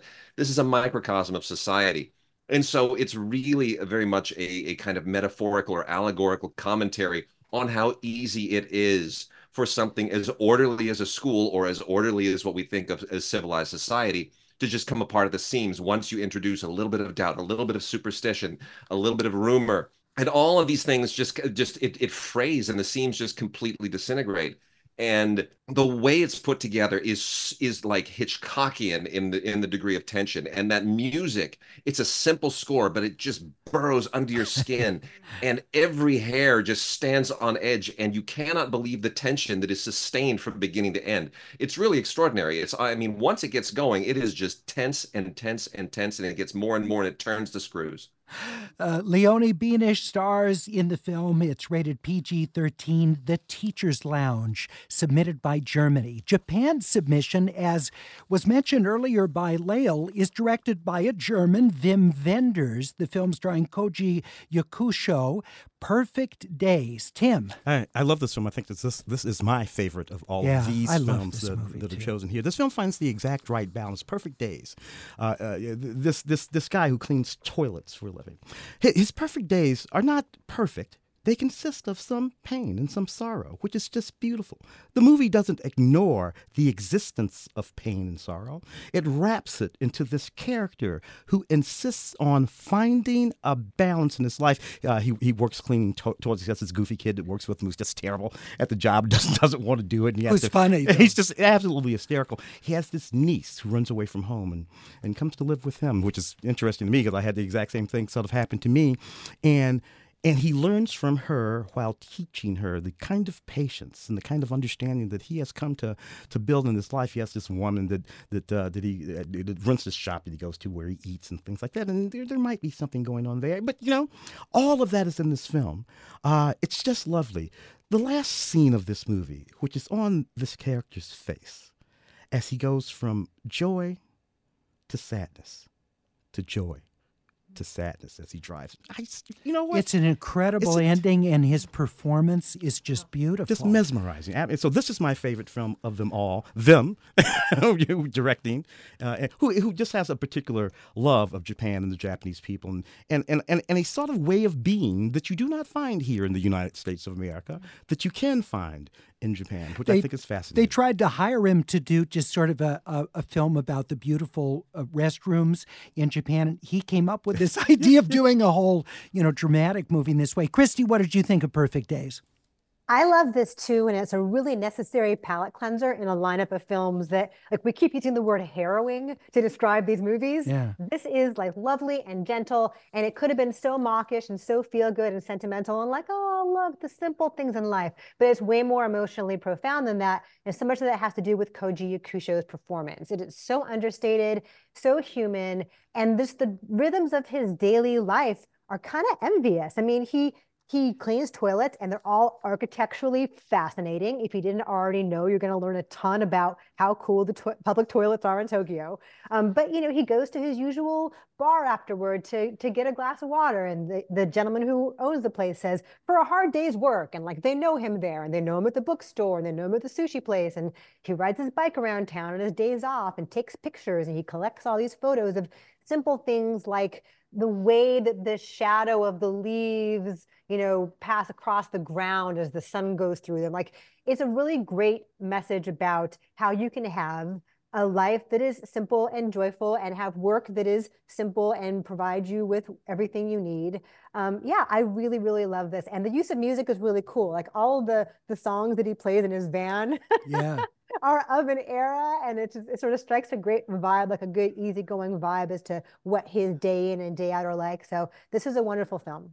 Perfect days from japan. It's in japanese with english subtitles rated pg perfect days. And the final one of the five international feature nominees is society of the snow based on the true story of the 1972 Uruguayan Air Force Flight 571 that crashed in the Andes. Uh, J.A. Bayona is the director and co screenwriter. Wade, Society of the Snow, submitted by Spain. Yeah, here we go. You know, Bayona is Spanish, but this is based on a Uruguayan novel by a Uruguayan novelist, and it all takes place in Uruguay and the Andes. So working across continents again, although in his in his native language. Bayona, of course, is a you know well known in Hollywood. The Impossible, The Orphanage. I mean, he's you know he knows how to make big movies Hollywood style but he's doing a foreign language movie here and it contrasts to the way that this was told the first time in 1993 when frank marshall made it as alive based on a different novel, based on a, on a British novel or a, a British telling of the story. And it's exactly the same story. If you've seen the two films, you, you you find it really intriguing. There's a Hollywood veneer and a sheen to the way that Frank Marshall did it, and you get lost in in the reality of the incident when Bayona tells it. And the the staging of the crash itself is astounding. It is it, you don't feel any CGI. They shot this on a soundstage. They recreated it to in meticulously, so it really feels as though you are right there in this horrible moment. Everybody now knows it kind of goes to a very dark place. So what Christy was saying about harrowing, this is ultra harrowing. It is not necessarily a pleasant film but it is an amazing recreation uh, that feels utterly authentic, and it's a very, very impressive piece of filmmaking. Society of the Snow. It's in Spanish with English subtitles. Christy. So tense, so well made. This is a film that taught me that my son's claustrophobic because he had to keep getting up and like walking around the room when we watched it because there are some scenes of avalanches where like they think they're gonna make their way out and they're gonna be okay and then a wall of snow comes in and it packs them in again and my son was like ah! So just word of the wise fyi if this kind of thing bothers you. But that really speaks to how visceral the filmmaking is and how intimate and the way in which bayona depicts as wade said not just the crash itself which is thrilling and terrifying, but also the depiction of the the the dead, how you see their names appear on the screen is adds a little bit of heartbreak with each new name, just the way that he displays them. Um, and you get into the process, the nuts and bolts of how did they try to survive? What would you do in that situation? How would you try to survive? It definitely puts you inside of their head. But the word society is crucial here. They are looking out for each other. They are doing the best they can as a team. And you learn just enough about each person to differentiate certain characters. And oh, yeah, that was the guy at lunch, and that was the guy who hugged his parents goodbye and uh, but the the key here is that they are a team trying to help Mm. each other it's really really well made Society of the Snow from Spain, directed and co written by J.A. Bayona. It's rated R. I want to thank our Film Week critics for joining us. They are Tim Cogshell, Lael Loewenstein, Christy Lemire, and Wade Major, all of them with us. They will be joined by their colleagues. There'll be seven more of them on stage at the Orpheum Theater, beautiful venue in downtown Los Angeles. Don't miss us. Join us this Sunday afternoon, 1 o'clock. Get your tickets at laist.com slash events. Please join us. 22nd Annual Film Week Academy Awards preview. Have a wonderful weekend.